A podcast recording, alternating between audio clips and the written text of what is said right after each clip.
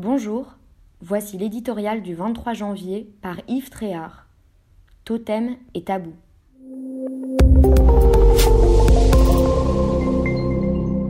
Au printemps dernier, nul ne s'étonnait qu'il soit possible de sortir et d'entrer librement en France, quand il était interdit de quitter son domicile sans laisser passer. C'est ainsi au pays de Descartes.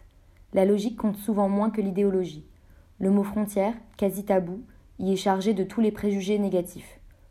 Le prononcer suffit à être classé dans le camp du mal, à susciter des haut insupportables, même pour de bonnes raisons, étrangères à tout sectarisme politique, à toute tentation liberticide.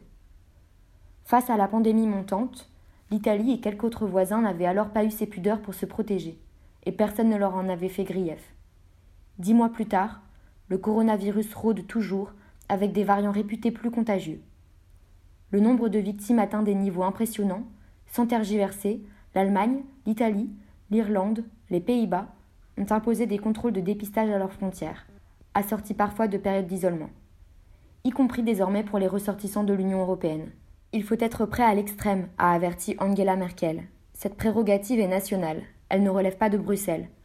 Dans le même temps, la France a pourtant campé sur sa position. Il était urgent d'attendre. Le pouvoir exécutif continuait de douter de l'utilité de la mesure, faux prétexte. Tenant acharné de la libre circulation, il ne voulait surtout pas se désavouer, donner raison à Marine Le Pen, s'exposer aux critiques les plus virulentes de la gauche. Dans notre pays, le dogmatisme passe avant le pragmatisme, le symbole avant la nécessité. Finalement, jeudi soir, la digue a cédé. L'exception française n'est plus de mise. Emmanuel Macron a décidé d'imposer des contrôles aux frontières. Il souhaitait sans doute leur quasi-généralisation au sein de l'Union européenne pour entrer dans le rang. Ainsi met-il aussi ses actes en conformité avec sa promesse protéger. Totem brandi à l'envie depuis le début de la crise. Encore faut-il qu'elle soit appliquée avec rigueur pour être efficace. C'est une autre histoire.